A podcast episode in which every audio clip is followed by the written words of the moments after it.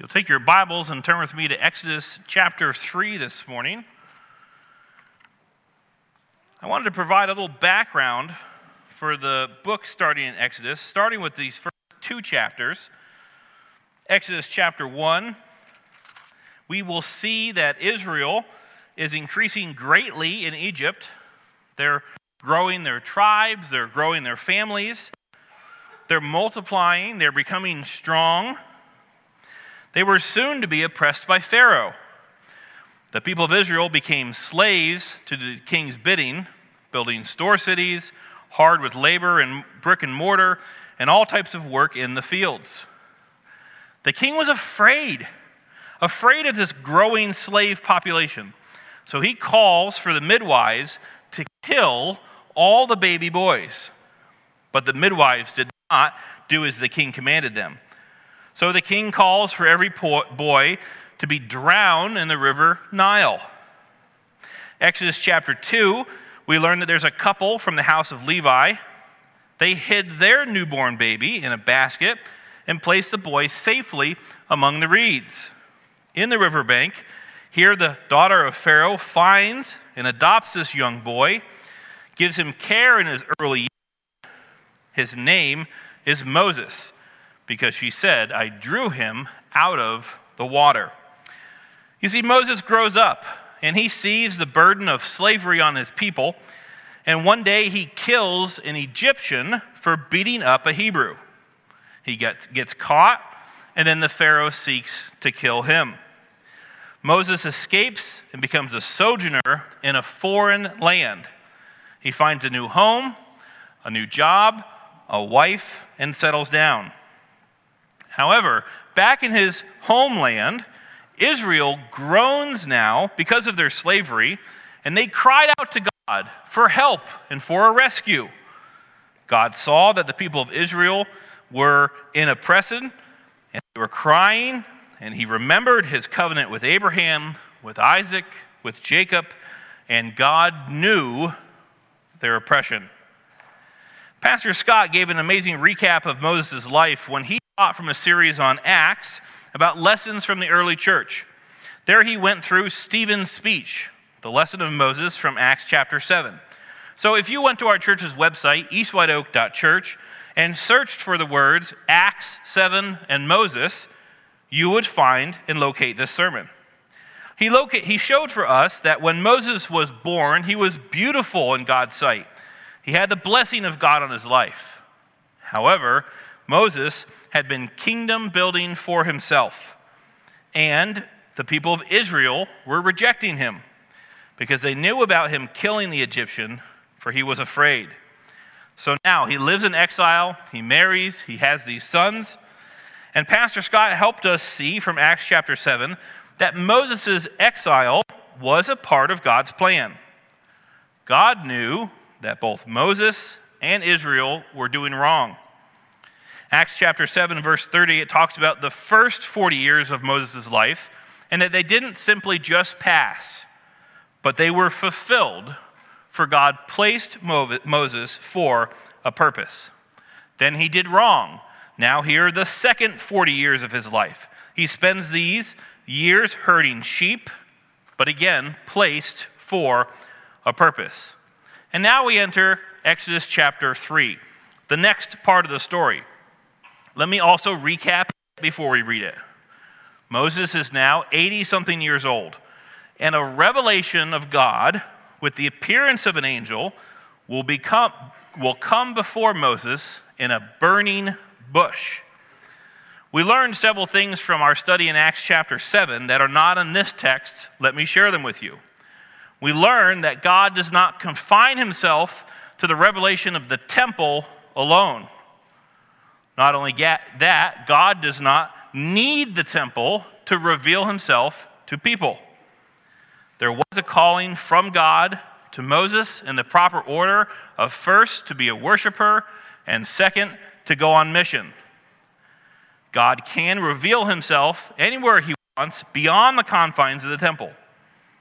So God sends Moses as a ruler and redeemer by the hand of the angel of the Lord, and Moses will eventually perform signs and wonders just like the apostles and believers in Jesus' time were sent by God with signs and wonders to bring the story of redemption to the nations. We learned that Israel is wrong in thinking that God is confined to the temple. No place on earth is now God's exclusive place of worship. Holy ground is where God is today. So, as we gather together here, so God is with us here in the worship center, in our homes, and in our neighborhoods. We are placed for a purpose, just as Moses was placed for a purpose. Stand with me this morning as we read Exodus chapter 3, verses 1 through 14. It's our practice here to stand and read the scripture. Chapter 3, verse 1. Now Moses was keeping the flock of his father Jethro and the priest of, the priest of Midian, and he led the flock to the west side of the wilderness and came to Horeb, the mountain of God. The angel of the Lord appeared to him in a flame of fire out of the midst of a bush. He looked, and behold, the bush was burning, yet it was not consumed. And Moses said, I will turn aside to see this great sight. Why is the bush not burned? When the Lord saw that he turned aside to see, God called him out of the bush. Moses, Moses. And he said, Here I am. Then he said, Do not come near. Take your sandals off your feet, for the place in which you're standing is holy ground. And he said, I am the God of your father, the God of Abraham, the God of Isaac, the God of Jacob. And Moses hid his face, for he was afraid to look at God. Verse 7 Then the Lord said, I have surely seen the affliction of my people who are in Egypt and have heard their cry because of their taskmasters, taskmasters. I know their sufferings, and I have come down to deliver them out of the hand of the Egyptians and to bring them up out of that land to a good and broad land, and flowing with milk and honey, to the place of the Canaanites, the Hittites, the Amorites, the Perizzites, the Hivites, and the Jebusites. And now, behold, the cry of the people of Israel has come to me and I have also seen the oppression with, with which the Egyptians oppressed them. Come, I will send you to Pharaoh that you may bring my people, the children of Egypt, out of, of Israel, out of Egypt. Verse 11 But Moses said to God, Who am I that I should go to Pharaoh and bring the children of Israel out of Egypt? He said, But I will be with you, and there shall be a sign for you that I have sent you. When you have brought the people out of Egypt, you shall serve God on this mountain. Verse 13 then Moses said to God, If I come to the people of Israel and I say to them, The God of your fathers has sent me, and they ask me, What is his name? What shall I say to them? God said to Moses, I am who I am. And he said, Say this to the people of Israel I am has sent you to me. Thank you. You may have a seat. Our message today is Moses in the burning bush, placed for a purpose. And I chose the title first off because the beginning part you're familiar with. But I want to suggest that the excitement and the astonishment of the burning bush is not the focus of the passage here, but rather that through trial and disobedience, Moses was placed for a purpose. And if out of his disobedience, God still honors his covenant to save Israel and now use Moses, just think of what God will do as Moses begins to obey. God met with Moses right where he was. He was covered in dirt from the mountainside, herds of goats and sheep all around him. He chose to use the man that he foreknew to complete a task that he was designed to do. So look at your life today. How is God using you, perhaps amidst your disobedience? And how is he using you when you are obedient. For in either category, God will meet you where you are.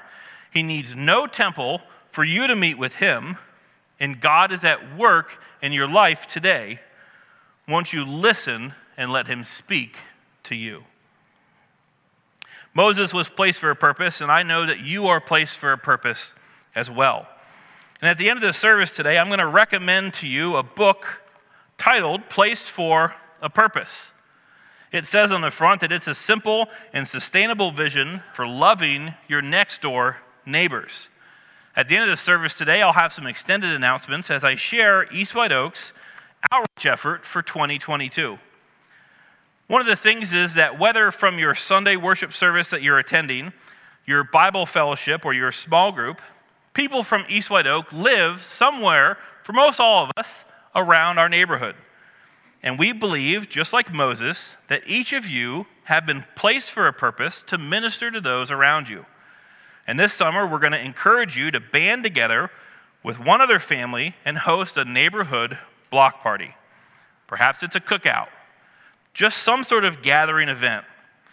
The authors of the book, Place for a Purpose, by Chris and Elizabeth McKinney, encourage us to seek the low and slow lifestyle of neighboring, for that builds meaningful, gospel motivated conversations. They also said that in a culture where most people don't know their neighbors' names, when we're lonelier than ever, we want to grow in what Jesus says was the most important thing we could ever do with our lives, which is to love the Lord our God and to love our neighbors.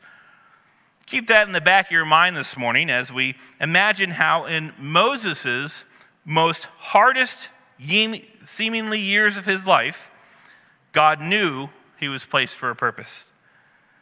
And likewise, even if these are some of the most seemingly hardest years of your life, God has placed you for a purpose to provide for you a way to love your neighbors as yourself. Maybe you just don't feel called to do that. Maybe you don't feel equipped to do that. Perhaps you don't feel that you're capable to do that. Look one or two pages ahead at Exodus chapter 4. Exodus 4 verses 10 and 11. Exodus 4:10 says, "But Moses said to the Lord, O my Lord, I am not eloquent neither the past or since you have spoken to your servant, but I am slow of speech and of tongue. Verse 11 The Lord said to him, Who has made man's mouth? Who made him mute or deaf or seeing or blind? Is it not I, the Lord? You see, it doesn't matter that Moses was being called, equipped, or even provided the capability. He just doesn't want to do it. And to be honest, maybe we don't want to do what God is calling us towards, perhaps in the context of neighboring this morning. For perhaps we view our homes as a haven and a recluse from the world. We must fight against this posture and see our homes as a beacon of light for the gospel. And when we do this, it will allow for times of rest in our homes, as well as times of outreach in our homes. Interestingly enough, Moses was not so slow of speech and tongue as he reports.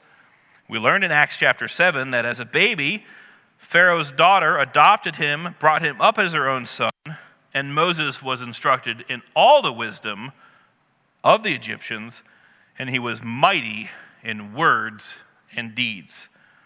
Let us walk through the text this morning and find some applications for us along the way. Great text from the Bible Moses in the burning bush, placed for a purpose. The first section Moses was placed for a purpose to tend his sheep. The first six verses. Verse 1 At now 80 years old or so, 40 years in service to Pharaoh, and another 40 years on the run in exile, Moses keeps watch over the sheep. It's not a glamorous job, but it is a career that you can immerse yourself in for the good of your family and for the good of those that you love. He was a family man with a home and a job. He had backaches and blisters. He enjoyed the birth of new sons, of new sheep, and the pain of predators that would seek to hurt him. It says that he was keeping here. Keeping means to shepherd his sheep to tend to them as they pasture and graze and feed. He was a herdsman, a special friend to his flock. He led the flock, literally meaning to drive them and to guide them, showing them the place of danger as well as the place of sustenance. It's good for us to realize that Moses, now as a shepherd of sheep, will soon be a shepherd of men and women showing them the place of danger and the place of sustenance. He was led to the west side of the wilderness, to the Horeb, the mountain of God. This would seem to be the same place as Mount Sinai, where later Moses would receive the Ten Commandments. Verse 2 The angel of the Lord came to him in a flame of fire out of the midst in the bush. One commentator puts it this way that the angel of the Lord, I really like this, clothed himself in flames of fire from within the bush. God appears as a flame of fire that will be seen this way as a continuing theological trend through the rest of the Bible. Moses did not turn away from it, but he looked and he observed it. Verse 3 Moses says that he must look at this great wonder. He must.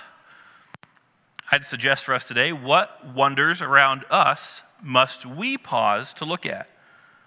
wonders that we're not gazing upon, perhaps, in our Bible fellowships, in our small groups, wonders of a regular worship Sunday attendance, of our families, of our careers, of missions and prayer. Must God present Himself today in this room as a flame of fire to get our attention? I guess that's a sore subject here at East White Oak since we did lose our entire sanctuary in a fire in the 1990s. So sorry, Pastor Jeff, for any PTSD that I brought back about fires in church. So let's say if the Lord did come today in his flame of fire, it would not consume the church like it didn't consume the bush. But it's a serious question. Does God need to come and reveal himself in that way for us to take notice of what he's doing? I'd say he does not. Why? For he has revealed himself to us through his Son, who has died on the cross, paid a penalty for our sins that we could not afford, and then rose again, conquering sin and death. God has revealed himself through his Son and now through his Word. And as we read it this morning, we devour it.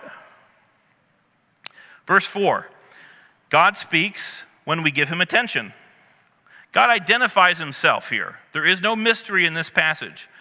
It's what would be called a theophany that is, an appearance of the invisible God. The ensuing discussion that happens here between God and Moses, there's no more further mention of the angel of the Lord. But I want you to take note that it does say the angel, the angel of the Lord. It's not an angel, as we may see elsewhere in Scripture, it is the angel.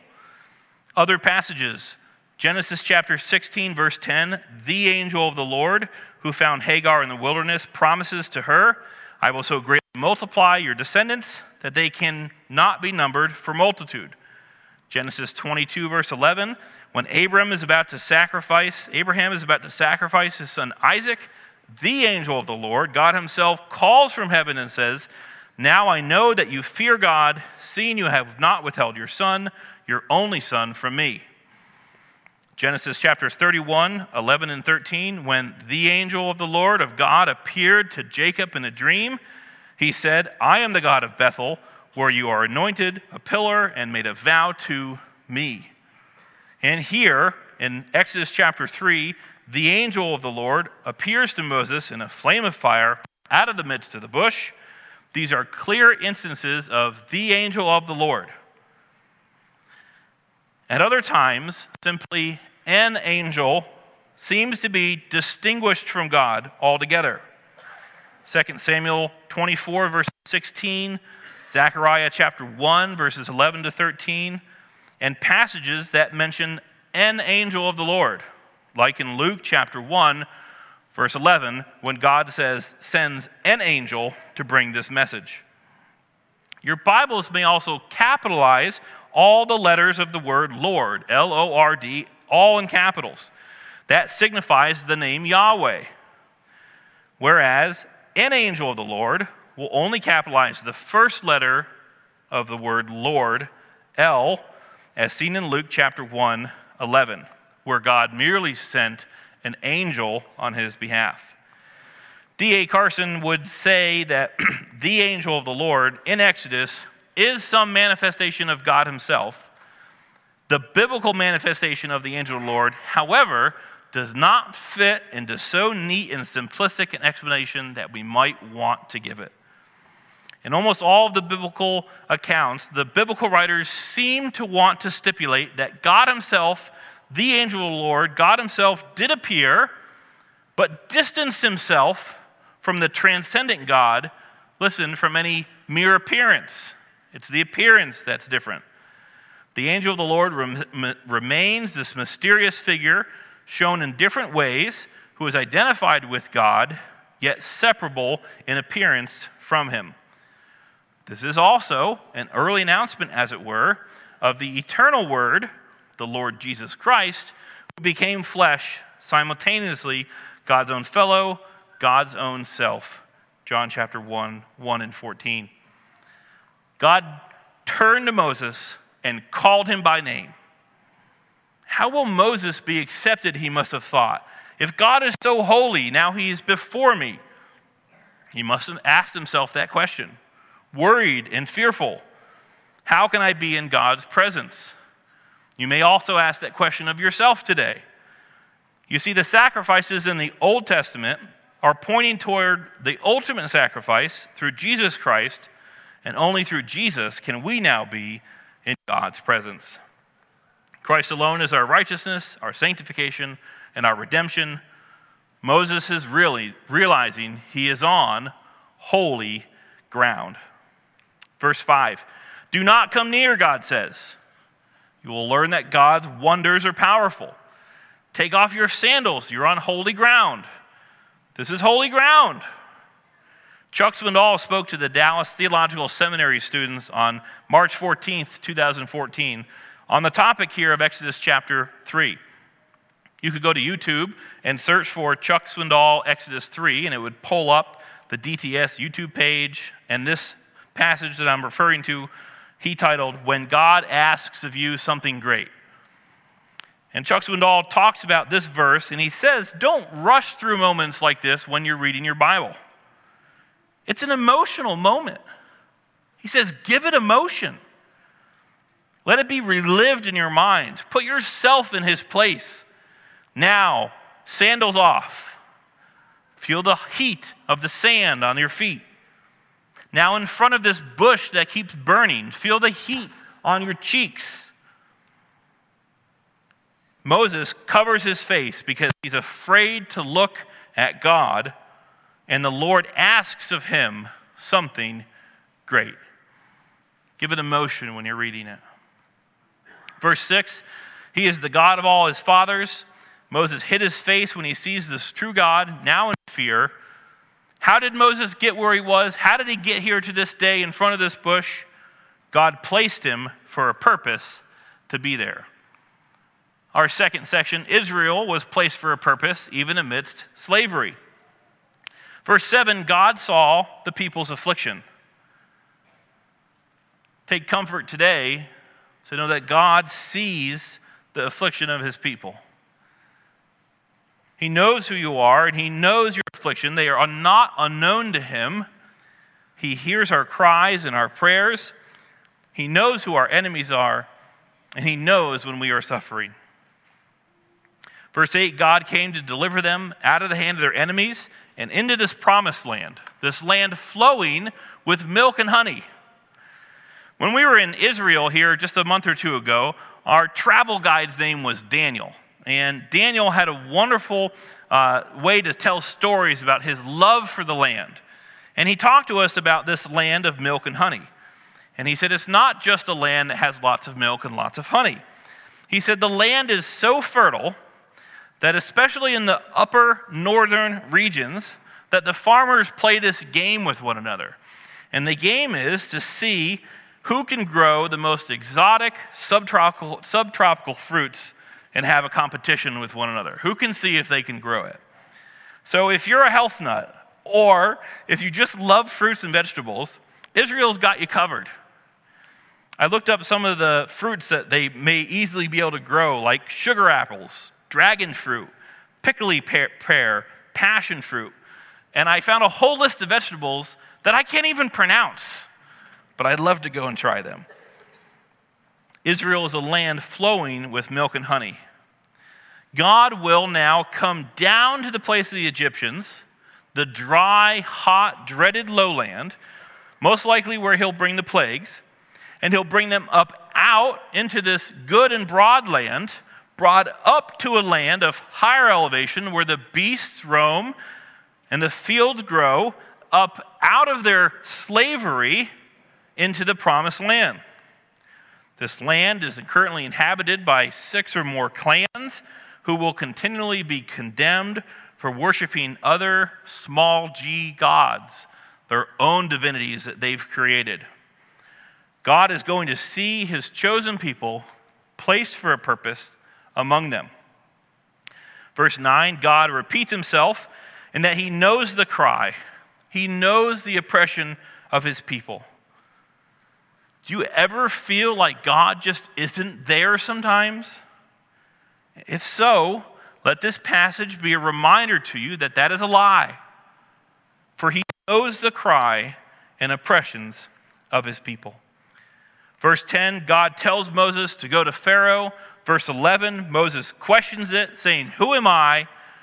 God says, I will be with you, and you will return here with a new people serving God. Question for you this morning What are you serving now versus what you would be serving if God were leading? If you're a Christ follower this morning, you were once in bondage to sin. Christ came to free us to serve, often in the exact same place, but now with a godly purpose behind it. Israel was placed for a purpose. Our third section this morning man will, will only be placed for a purpose by God.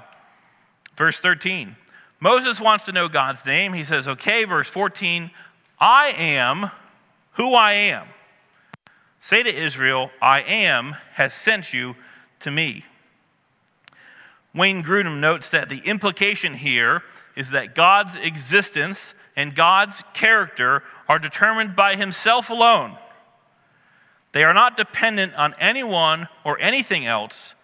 This means God's being has always been and will always be exactly what it is. God is not dependent on any part of his creation for his existence or for his nature. And even without creation, God would still be infinitely loving, infinitely just, infinitely eternal, omniscient, Trinitarian, and so forth. Imagine that. Before our time began, God existed in this Trinity, feeling all the emotions before we ever even existed, and wanted to share it with us. This love, this joy, this unity. The Lord God is calling himself, I am that I am. When the people of Israel call the Lord, they call him Yahweh. That's the L O R D, that's all in capitals. And that means He is. Yahweh, the Lord. He is. And now God is revealing Himself, acknowledging both for Moses and for these people yes, I am the Lord God, Yahweh. For who you call He is, is me, I am. And just so everyone's clear, God makes no mistake and says in verse 15, Say this to the people of Israel the Lord, all capitals, God Himself, Yahweh, the Lord has sent me to you. This is my name forever. Let me read with you starting in verse 15 through the end of the chapter. Exodus chapter 3, verse 15. God also says to Moses, Say this to the people of Israel, that the Lord, the God of your fathers, of Abraham, of Isaac, of Jacob, has sent me to you. This is my name forever, and thus I am to be remembered throughout all generations. Go and gather the elders of Israel together and say to them, The Lord, the God of your fathers, of Abraham, of Isaac, of Jacob, have appeared to me, saying, I have observed you and what has been done to you in Egypt and I promise that I will bring you up out of affliction of Egypt to the land of the Canaanites, Hittites, wow, Hittites, Amorites, Perizzites, Hivites, and Jebusites, a land flowing with milk and honey. And they will listen to your voice. and you and the elders of Israel shall go to the king of Egypt and say to him, The Lord, the God of the Hebrews, has met with us, and now please let us go on a three days journey into the wilderness that we may sacrifice to the Lord our God. But I know that the king of Egypt will not let you go unless compelled by a mighty hand. Verse 20 So I'll stretch out my hand and strike Egypt with all the wonders that I'll do in it. After that, he will, go, he will let you go. And I will give this people favor in the sight of the Egyptians. And when you go, you shall not go empty. But each woman shall ask of her neighbor, and any woman who lives in her house, for silver and gold and clothing, you shall put them on your sons and on your daughters, so you shall plunder the Egyptians. Back to verse 15. God tells of his lineage here. This will be God's name forever. It will not be forgotten, it will be remembered for all generations. Verse 16 Moses is also to tell this to the elders of Israel. Spoiler alert. Go to chapter 4 and look at verses 29, 30, and 31. Exodus chapter 4, starting in verse 29. Then Moses and Aaron went and gathered together all the elders of the people of Israel. Aaron spoke all the words that the Lord had spoken to Moses and did the signs inside of the people, and the people believed. And when they heard the word, or they heard that the Lord had visited the people of Israel and that he had seen their affliction, they bowed their heads and they worshiped. When Moses begins to obey, God moves in the people's hearts and they believe. They believe. And they bow their heads and they worship the Lord. Oh, what joy we see when God's people obey his call on their lives. Exodus chapter 3, now verse 17. God promises to bring them out of affliction. Again, a reminder of this land that flows with milk and honey. Verse 18, God says that they will listen. These elders will take the words to the king of Egypt, and then they'll ask for a three days leave. This trip is a trip focused on worship, the text says. And this three day trip, we believe, was a Near Eastern expression that really meant a long journey with an indefinite period of time. It was a common saying. But that's not the important part that they're going to end up asking for. The important part here is that God will not let any king but the Heavenly Father demand where man will be placed. In Acts chapter 17, verse 26, it says, And God made from one man every nation of mankind to live on all the face of the earth. Listen, having determined the allotted periods and the boundaries of their dwelling. No earthly king can hold back God's people. Man will only be placed for a purpose by God. And our last section this morning God will bless those that he has placed for a purpose. Verse 19 God sees the future, and the king says he will not let you go. Verse 20 God says that he'll strike Egypt, and this will be a strike with many plagues to come in the future. Verse 21 the people of Egypt will be glad for them to leave and will send them away well. God gave his people favor in the eyes of the Egyptians. So he's talking about the future here. And you're an Egyptian, you've just suffered through the plagues. Are you happy to see the Israelites go? I'd be happy to see them go. Verse 22 When asked, the neighbors will give silver, gold, and clothing and put it on the people of Israel. John Constable, commentator, notes that this plunder is truly a plunder of Egypt, implying that they will make many demands on them, and the Egyptians will respond like a defeated nation before their victors. The spoils that Israel takes are to be regarded as back wages or compensation for the oppression. The important part here to notice is that God remembered his people and that God will provide favor to his people. And although the Egyptians did not see them as friendly neighbors, sending them away with a fruit basket, the Egyptians were happy to see them leave. This is a plunder that God ordains in the eyes of man. A final review this morning Moses was placed for a purpose, Israel was placed for a purpose. Man is placed for a purpose by God, and God will bless those that he has placed for a purpose. Some application for us this morning. Just as Moses stood before God on holy ground and he chose to go, Jesus now calls us to make a choice. Ephesians chapter 1, 3, and 4 says, Blessed be the God and Father of our Lord Jesus Christ, who has blessed us in Christ with every spiritual blessing in the heavenly places, even as he chose us in him before the foundation of the world, and now that is set apart to be holy and blameless before him. Moses was called by God out of this burning bush. God called him by name, and God is saying to us today, I'm calling you a chosen race, a royal priesthood, a holy nation, a people for his own possession, that you may proclaim the excellencies of him who called you out of darkness and into his marvelous light.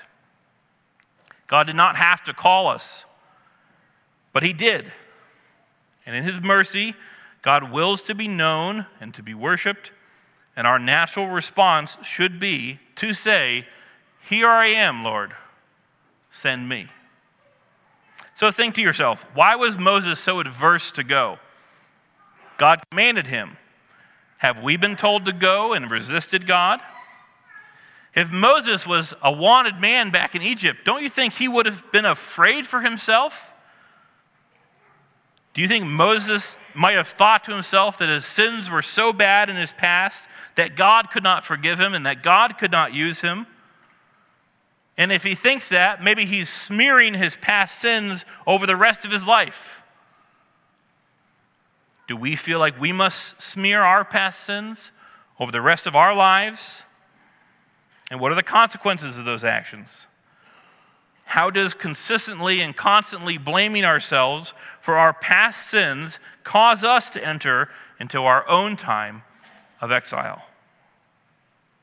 I want to tell you today that God has placed you for a purpose in this church, in your family, in your workplace, your school, and even your neighborhood. God has blessed you with gifts and skills to equip you to do something greater than you could ever imagine. Gather around those today who sit next to you in Sunday worship, who are in your adult Bible fellowships, in your small groups, and band together to do the Lord's will. And when God calls you to go, go. Isaiah chapter 30, verses 18 and 21 say, Therefore the Lord waits to be gracious to you. And therefore he exalts himself to show mercy to you. For the Lord is a God of justice. Blessed are all those who wait for him. And your ear shall hear a word behind you saying, This is the way, go, walk in it. Dear Lord and Heavenly Father, we want to answer that call with the affirmation Here I am, Lord, send me. And as we hear from your word this morning, you call your servants to do your great work. Lord, may we realize that we are placed for a purpose to do the great work you've prepared for us. Lord, tug on our hearts this morning. We love you. We thank you for your word. In Jesus' name, amen.